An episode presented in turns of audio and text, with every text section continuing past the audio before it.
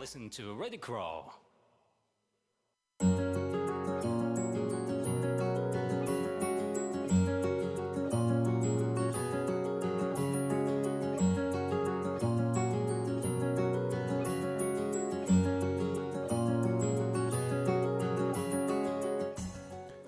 体の広場健康に関わる4名の健康ナビゲーターが日替わりで15分の番組を皆様にお届けします金曜日は極度の腰痛を経験し治療の道へ。鍼灸師の近藤信春がお送りいたします。私がお送りするのは東洋医学の知恵を使って少しの工夫で賢く生きるポジティブマインドセット。今すぐできるを今日のエネルギーにしていただくコンテンツです。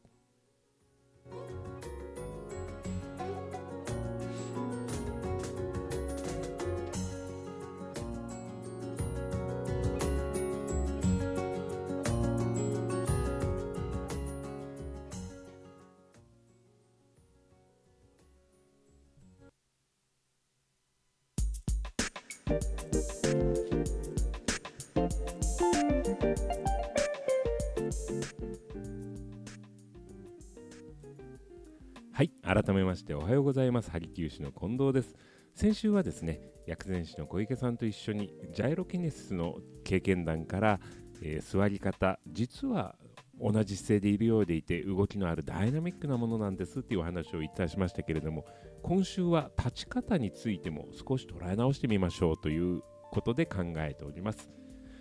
えーその立ち方について、えー心強い味方です、えー精神科医の益子先生ですお越しいただきましたおはようございます。おはようございますマスコです。よろしくお願いします。はい、よろしくお願いいたします。は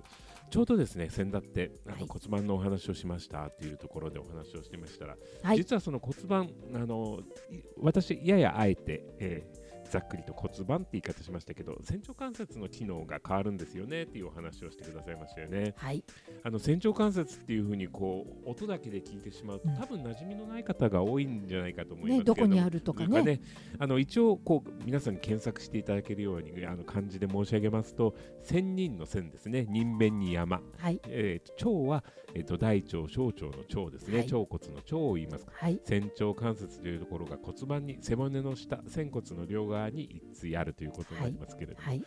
えー先生学生時代仙腸関節の記憶といえばねえ、ね解剖で見てるはずなんですよね。私よくあのお医者様とお話しするときによく聞くんですね、はい。仙腸関節の思い出はっていうああんまり意識してなかったですよね。あのそれで、えー、とずっとあの以前よりもこう研究も進みましたし、はい指摘される方は増えていますけれども、ね。あの昔ですねそれこそ30年ぐらい前は、えー関節の種類腸板関節とかいろいろありますけれども、はい。仙腸関節って半関節とか不動関節なんていう用語で言われてたりしたんですよね。ほとんどだって動くってイメージがつかないとこですからね。えですよね。なのでななんなら止まってた方がいいでしょうって思う場所じゃないですか。そうなんですね。ね。あの見た目はですねそう見た目はね。はい、もう本当にこう構造的なところでそういうふうに話し始めると、はい。もう妙になんかテンション上がってしまいますよね、私たちもそういう場所のはずなのに、はい。なぜかなんかいろいろやってそうだところはいいう場所があって、はい。あの一番の問題点というのは画像では映りにくいっていうこととはい。それによってこう病気の原因として捉えづらいうん。ので何が起こっているのかはわからないけれども、えーまあ立つという姿勢一一つとってみてもこう、えー自分の癖と言われるような特徴に任せて少し楽に、えー過ごしませんかというようなお話が今日はできるといいなと思ってるんですけれども、はい。マスコさんもご自分の癖というか、うん。そういうのなんかこう感じたりすることってあったりしますか？ありますね。特にあの今言った、まあ、骨盤っていうことからすると、あのー骨盤がこうひねひねってたり、はい。歪むっていうのかな、はい。要はそのえっ、と傾いてたり、はい、はい、はい。うんうんジェスチャー入りですよ、皆さん。どっちかっていうと、えっといわゆる反り腰って言われてる、はい、はい。うん、前傾後傾って意外と骨盤ってあるからね。あそうですね。あの私一番感じるのは、はいあのあんまりよろしくないんでしょうけど、はいい、わゆるあの座る正座して横座りのこそう横座り。あの足痛くなった時に、はい。どっちかにずらすじゃないですか。。崩しますね。それのやりやすい方とやりにくい方があるんです。あのこれ分かりやすいと思うんです皆さんね。すごくありますね、うんこれね男性はよくわかると思うんですけど、うんやりやすい方とできない方があるんですよ。うんなるほどあ男性の方が硬いんですよね硬い分だけ男性はねそこで倒れるんですよね倒れるというかできない方があるんですそうかそうかそうなんですよいわゆる、えー、と耐えられないからね。そうなんですそうなんです。なのであのそういう点ではあので得て増えてがあるんですよね、はい。それであの横座りの発展系みたいのでヨガでいう鳩のポーズってありますけど、はい。あれ意外と女性の方にとってはハードル高くないですけどもうん。男性にしてみればもう夢っていうかなんか あれができたら人生変わるんじゃないかぐらいのインパクトのある出来事なので、やっぱり、ねはい得て増えてありますよね。ねであのそういうふうにこう、はい。生きやすい方生きにくい方うん。とかっていうのをこうなんか自分で自覚したりする機会ってやっぱりあったりしますかね？そうですね。あのーあとは時々例えばどっかが痛いとか、はい、その例えばいっぱい歩いてて、はい。どっちが痛くなるとかななるほどなるほど。やっぱりあの傾向が多分皆さんも終わりになると思うんですよね。はい。はい。そうなった時に、えーどの辺にこう負担がかかってるかとか、はい。意外と痛い方の逆側に問題があったりとかあなるほどなるほ本ど。当にあのひあの注意しなきゃいけないのは痛みを感じない方でねなとかっていうのもあるでしょ？あのそういう時にあのこう普遍的なものでなくていいんですけれどもご自分でなんかちょっと試されることってあったりします？何かこうなんかおかしいなみたいな時にうーんあの私それはね伺ったんだけど、とにかく、えー少しこういろいろうん。両方動かしてみて、まあまさに。生きやすい方と生きにくい方はい。っていうのを確認するはい。っていうのは大事だって言われました。はい、あの私もよくそれは患者さんにお勧めするところがあって、うんあの多くの方っていうのは生きにくい方あこっちが悪いんだっていう確認にすごくエネルギーを割く方が多いですね。はいそれで実際に痛いことの確認をして、う余計こう大のに痛い悪いっていう情報が入ってしまったりするので、そういうところの修正方法などについてもちょっと今日お話をしてみようかなと思いますので、ぜひねその辺はあのやっぱりね第三者に見ていただくって体のことってすごく大事だと思うんですよ。そうですよね。人間の体って意外とね、うん自分で見れないところの方が多いんですよ。そうですね。背中とかね。はい。あの。特に背中なんかは意外とこうあの身近な人でいいですもんね、はい専門家である必要ないので、あの特に背中のプツプツとかなんかはねいろんなあの病気のサインになったりもするのでちょっとそういうのが見てくれたりする人がいるのははいすごくいいことだとはい思いますよね。やっぱりね第三者に見ていただくというのが大事だ。はい、えということですね。思はいい、ますどうもありがとうございました。ありがとうございました先生でした。はいありがとうございました。あの今はもうお話がありましたけれども、もじもじと動かしていただくっていうのは何かあった時に最初に考えていただく方法としてはとてもいい方法なんですけれども、今日ちょうどお話が出ましたけれども、一番わかりやすいのが寝違えなんですけれども、首が回らなくなった時っていうのは多くの場合、向きやすい方向と向きにくい方法が出てきます。その時にさあ皆さんどっちを向きますかということなんですけれどもこれはですねあの向きにくい方を頑張って向きやすくすることによって治るかなっていうふうに思う方が多いんですけれども実はそういう時は向きやすい方向に3回ぐらい大きく息を吐きながら向いてあげる。それだけであら不思議と言ったらおかしいんですけれども今まで向きにくくなかった方も動きやすくなってきたりするんですね。ですから痛みが楽になってきて徐々に動かせる幅が広くなってきた時もまず動かしやすい方からこれ今日の大原則でぜひ思い出してみてください。その時には息を吐きながらゆっくりと3回ぐらいというのが一つの目安です。え右が向きやすくて左が向きにくい時は右の方向顎が肩に近づいてくるように息を吐きながらスーッとや持っていって限界まで頑張る必要がないです。またそれでまっすぐ正面を向く状態に戻してもう一回向く。これを3回ぐらい繰り返すと今度は左を向くのがすごく、えー少しずつ楽になったりします。ですから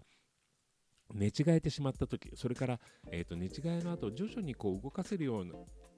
幅が広くなってきた時なんかはいきなり痛い方を向こうとするのではなくてまずは行きやすい方向を少しずつ行ってあげる。これぜひ試してみていただきたいことの一つです。